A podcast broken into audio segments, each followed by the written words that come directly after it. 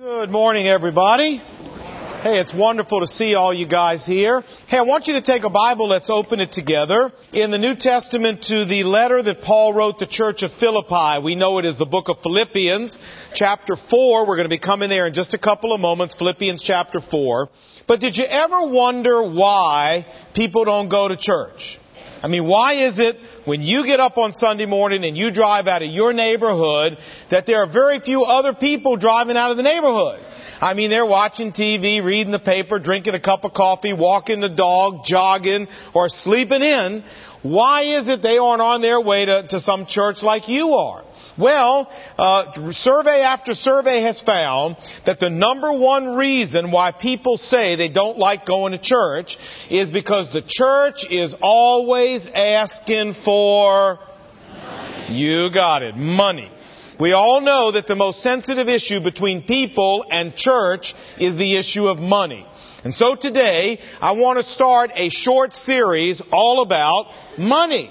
You say, what are you, nuts? Why would you do that? We just agreed. It's controversial. It's sensitive. I know.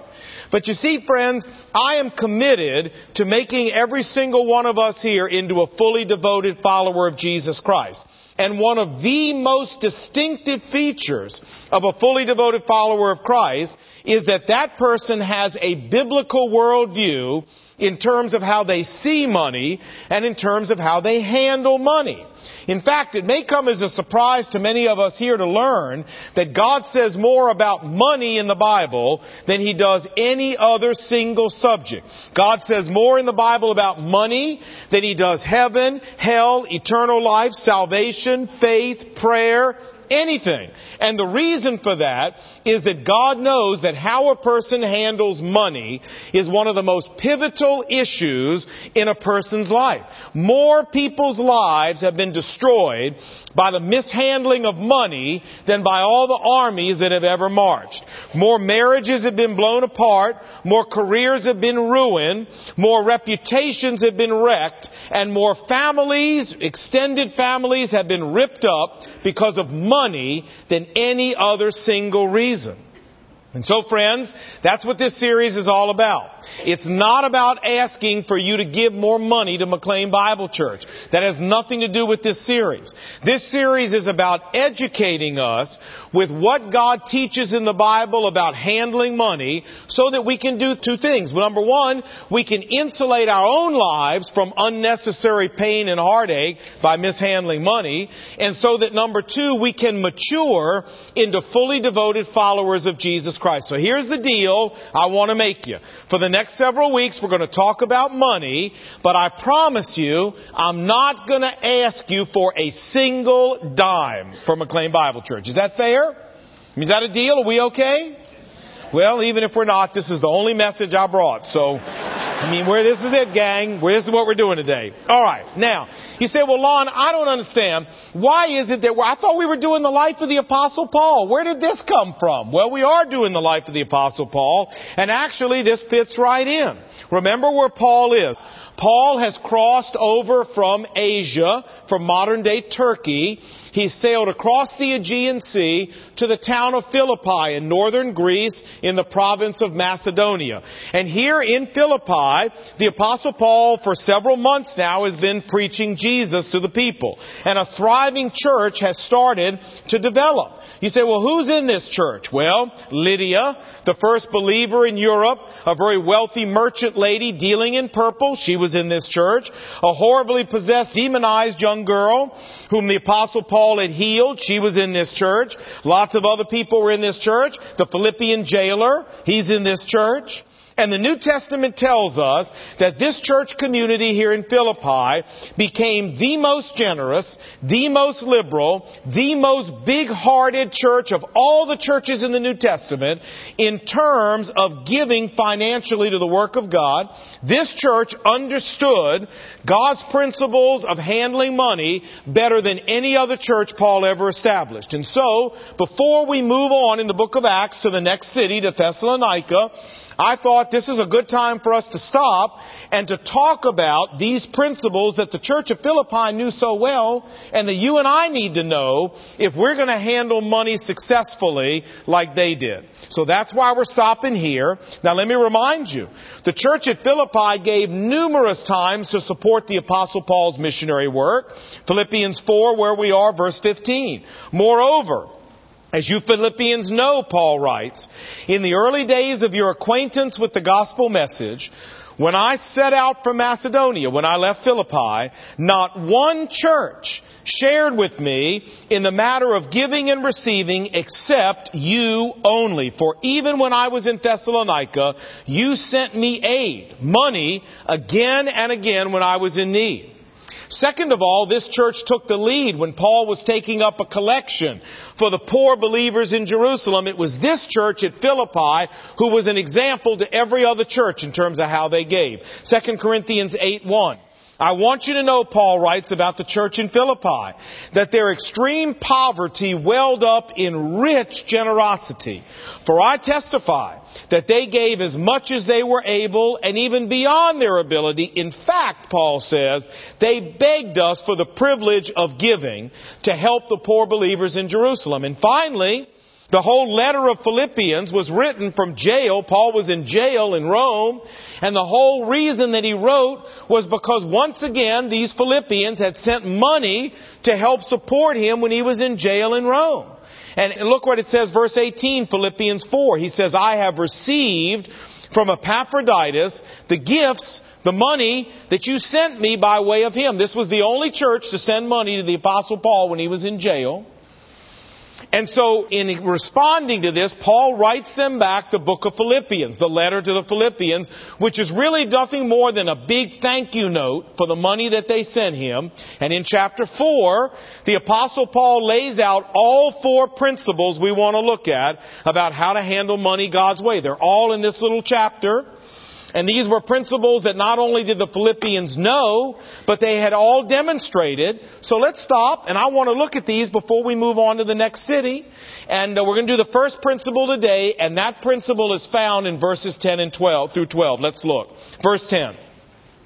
Paul says, I rejoice greatly in the Lord that at last you have renewed your concern for me. Indeed, I know you've been concerned, but you had no opportunity to show it. Now, he's talking about the money they sent.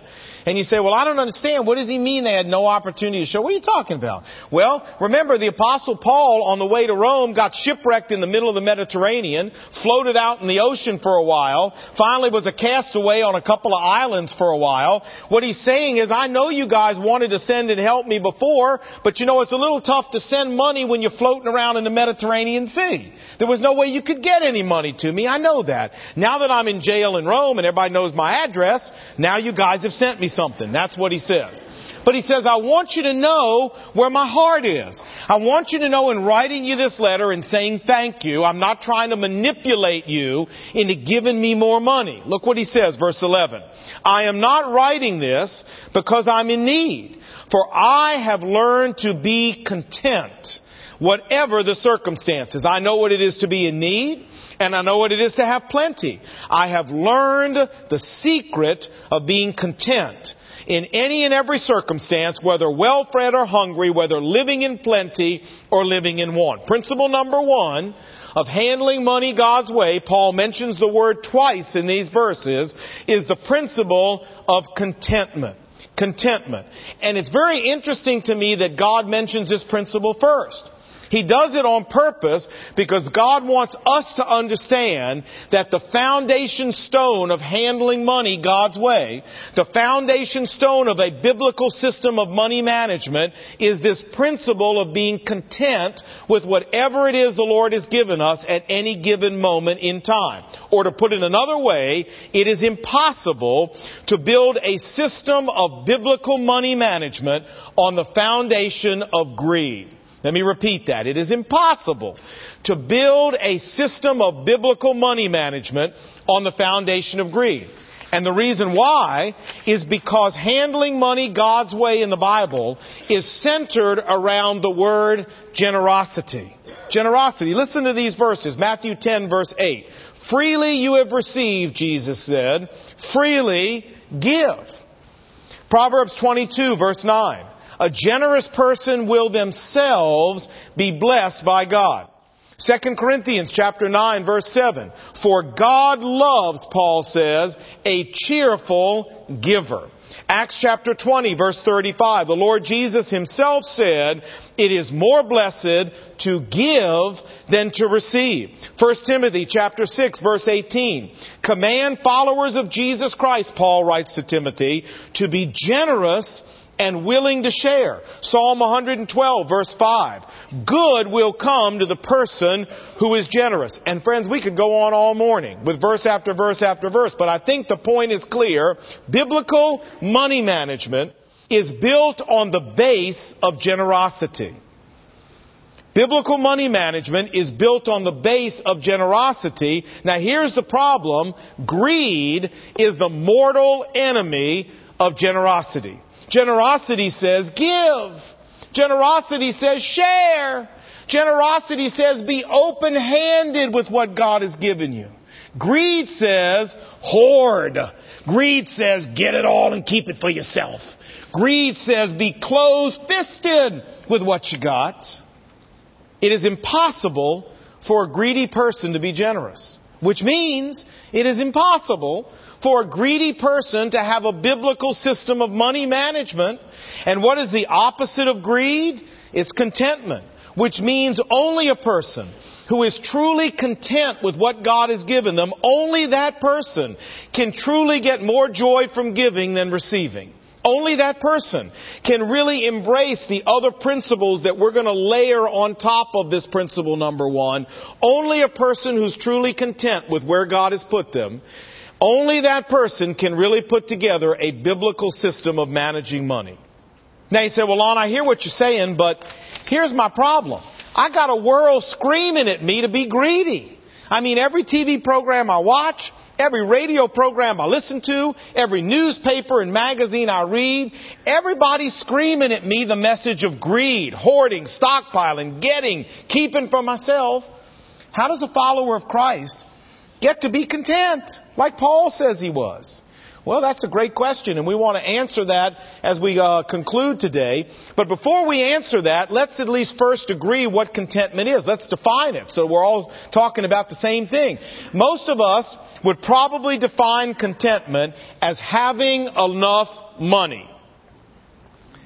You know, uh, somebody once asked John D. Rockefeller Senior, Mister Rockefeller, how much money is enough? He thought for a minute, and then he said, just a little more than you have. Now, there's an important point in there for us to think about. And the point is this. As long as we try to define contentment in terms of how much we have or how much we don't have, then as John D. Rockefeller said, we will never be content because nobody ever has enough. You always want just a little bit more. That's not what contentment is in the Bible. The Bible defines contentment completely differently than what you have or what you don't have. It's right here. Look in verse twelve. Look what Paul says. Paul says, I know what it is to be in need, and I know what it is to have plenty. And I have learned the secret of being content in any and every situation, whether well-fed or hungry, whether living in plenty or living in want. Would you notice what Paul says? He says, I've had a lot, and I've had a little. I know what it's like to be in the market in nineteen ninety-nine, and I know what it's like to watch the NASDAQ go through the floor. I've been on both sides of this, and you know what Paul says? I know how to be content either way, because my contentment is not based on the size of my bank account. It's not based on what I have or what I don't have. You see, friends, true godly contentment is not about the size of your portfolio. True godly contentment is an attitude. It is a perspective on life. It's a way of seeing the material things that we have. True godly contentment is an outlook on life and material things that comes out of believing three biblical truths. Three things God tells us in the Bible. Now, I'm going to tell you what they are, but let me say this as we begin. If you really, as a follower of Christ, can believe and embrace all three of these truths in your spirit, authentically, genuinely, you can go into any situation, whether you got a lot or a little, and be completely content. And if you're not completely content where you are, let me tell you why. It's because one of these or more of these biblical truths you really don't believe. I mean, they may be in the Bible, but you don't really, really believe them. So let's see what they are. And let me tell you, if you'll believe all three of them, you can be a content person. Because Paul believed all three of them. That's why he could be content whether he had a little, whether he had a lot. Here we go. Number one, biblical truth number one. Contentment is like a stool with three legs on it of biblical truth. Here's leg number one, is that as followers of Jesus Christ, we need to believe that God is in absolute control of every detail of our lives, including how much money you and I have at any given moment in time. You know, if you know the story of the book of Job, uh, at the beginning of the book, Satan and God have a conversation about Job. And here's what Satan says to God. He says, does Job fear God for no good reason? Of course he loves you. You've put a fence of protection around him, and you've blessed the work of his hands so that his flocks and his herds are spread throughout the whole land. He's a wealthy man. Of course he fears you, and he loves you. Well, what is Satan really saying here? He's saying, you know, it's no accident that Job has the money that he has, God. It's no accident that he has the material wealth that he has. It's a direct result of you, God, deciding to give all of that to him. It's your sovereign choice that's responsible for why he's got what he's got. Hey, this is the message of the Bible, that every human being has what they have as a direct result of God's sovereign choice. Look at Psalm seventy-five, verse six. Not from the east, nor from the west, nor from the desert comes exaltation. God is the one who raises one person up and who lowers another person down. Now, this truth applies to power. This truth applies to fame. This truth applies to position and influence. And this truth applies to financial wealth too. As followers of Jesus Christ, do we really believe that whatever material wealth and money we have or we don't have, that it is the result of God's direct, sovereign, and individual choice that He made for you and for me? Do we really believe that?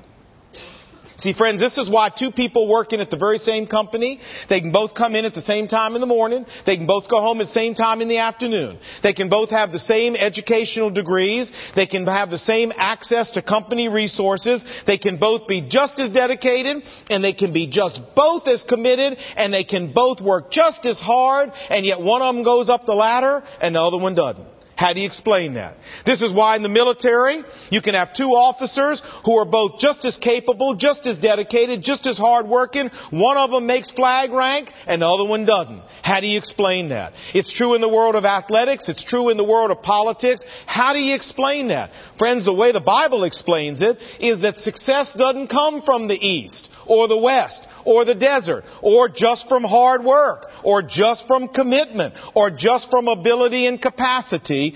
God is part of this. He Himself makes the call who goes where, directly, personally, and sovereignly. Now, if you're here today and you've had a lot of success in your life, then this is an easy truth for you to digest. You're sitting out there going, well, yeah, of course. I believe that. Yeah. But if you're sitting out there and you know what, you've watched other people in your company or in the military that you don't think are nearly as qualified or nearly as hardworking go right past you up the ladder, you're having a little trouble swallowing this right now. You're having a little trouble accepting this right now, which means it's time for us to go on to truth number two that we all need. And may I say that even if you're sitting here and you've had a lot of success in life, you need to come with us to truth number two, because, friends, things can change awful quick in our world, as every partner at Arthur Andersen understands, if you know what I mean.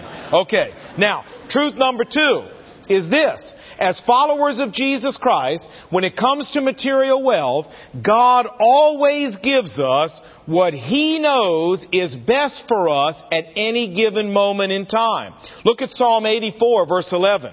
No good thing, the Bible says. Let me repeat that. No good thing does God withhold from those who walk with Him. Now, do we really believe this? Do we really believe that if God felt it were best for you or me to have more wealth or more money than we have right now, that God would give it to us, because if it were really good for us, no good thing does He withhold? Do we really believe that? Do we really believe that God would give us a raise, give us a promotion, give us a new job, give us an inheritance, give us a windfall profit from some investment we make? Let us win the lottery. Who knows? But somehow, some way, if it was good and best for us to have more money, God would give it to us. Do you really believe that?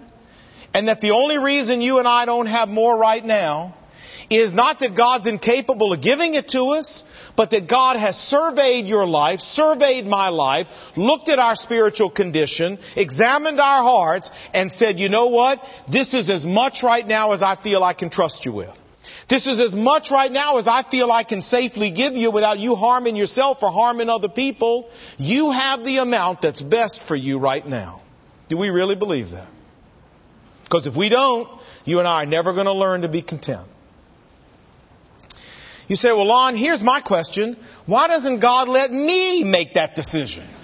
Well, I'll tell you why. Because He knows we'd all make it wrong. That's why. We'd all make it wrong. I had a guy in my office not too long ago. Really, this guy has a lot of money. I mean, buku shekels. You understand what I'm saying? And he got it just recently from a lot of great business deals and business investments. And I was fascinated with what he said to me. He said, you know, Lon, ten years ago, I wanted to be a rich man.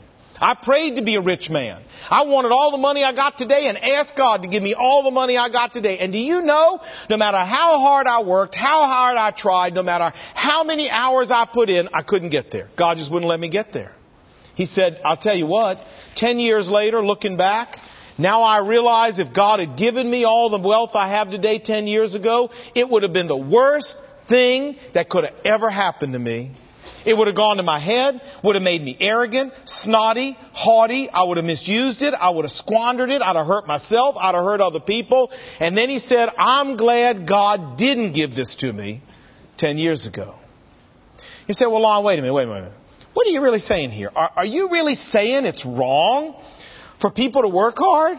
Are you really saying it's wrong for people to go out and try to be a success? Are you saying it's wrong for people to go out and try to improve their economic uh, situation in life? I mean, what, is that what you're saying? No, no, no, not at all. Friends, I think we should work hard. I think we should aspire to be successful. I think we should aspire to be the best that we can possibly be. So long as, you said, oh, I was afraid that was in there. Yeah, so long as you and I are willing to be content with whatever level of success God chooses to give us. So long as you and I don't go out and compromise our ethics, our integrity, or step on people to try to go somewhere that God is saying is not good for you to go there, and I don't want you to go there right now. And let me say one other thing. If you really want more wealth, if you really want more money as a follower of Christ, I can tell you how to get it. So you can? I can. And it's not by going out and selling your soul. Let me tell you how you get it. Go deeper in your relationship with Jesus Christ. Become more mature in your walk with Jesus Christ. Develop a greater godly character than you presently have today. And friends, what does the verse say? No good thing will God withhold from you. If God gets to the place that He feels because of your spiritual growth and your godly character development that you can handle more money and be safe with it, He'll give you more. He's not trying to hold out on you. The only way you're going to get God to give you more, though, is to get to the place where He feels He can safely trust you with it. So forget going out and trying to earn it and, and wring it out of the world system. You grow in your walk with Christ and you watch what happens. As long as God feels He can trust you with it, He'll give it to you. Let's summarize. What have we learned so far? We've learned, we're not quite done, but we're almost there. What have we learned? We've learned that contentment is an attitude. It's an attitude. It's an outlook that says, number one, I believe with all of my heart that God is in total control of how much money I've got right now. I believe that. And second, I believe with all of my heart that God personally decides how much money is good for me at any given point in life. And therefore, here comes contentment. Therefore, I will cheerfully accept God's decision on this matter. I won't chafe under it. But I will embrace wherever God has put me as the will of God for my life. Friends, that's contentment. But you can't get there unless you believe those two truths with all your heart. You can't get there. Now, there's one more leg to the stool, and that's this. As a follower of Jesus Christ, the way to become really content is to realize that real security in life is found in our relationship with Jesus Christ. It's not found in money anyway. I mean, can we really be honest with each other here? Let's do that. Why is it that you and I love money as much as we do? We all love money, let's be honest. Why is it that we love money so much? Why is it that we want money? Well, I'll tell you the main reason. It's because when we've got money in the bank, we feel secure. When we got money in the bank, it, we feel like we're a little insulated. We're a little protected from the uncertainties of life. If you got fifty thousand dollars in the bank, okay, if the dishwasher breaks, big deal. Okay, if your car gets banged up a little bit, you can fix the fender. Okay, if the air conditioner goes. Okay, whatever. I got a little protection. I got a little hedge. And it makes us feel a little secure. Now, here's the question. Does having money in the bank really make us secure? I mean, hey, listen, if that were true, Elvis would have been the most secure person on the globe. He wasn't. If that were true, Princess Di would have been the most secure woman on the earth. She wasn't. That doesn't really produce security in our life. Look what Paul says here in verse twelve. He says, I have learned the secret of being content. Well, Paul, what's the secret? Please tell us the secret. Well, he will. Verse thirteen, I can do anything through him, Jesus Christ, who gives me strength. The secret to Paul's contentment was he wasn't dependent on money for his security. He wasn't depending on his bank account for his contentment. He said, as long as I've got Jesus Christ, I can do anything I'm ever called upon to do. My security is rooted in Jesus, my relationship with Jesus, the fact that Jesus Christ goes with me everywhere I go. It's not rooted in how much money I have.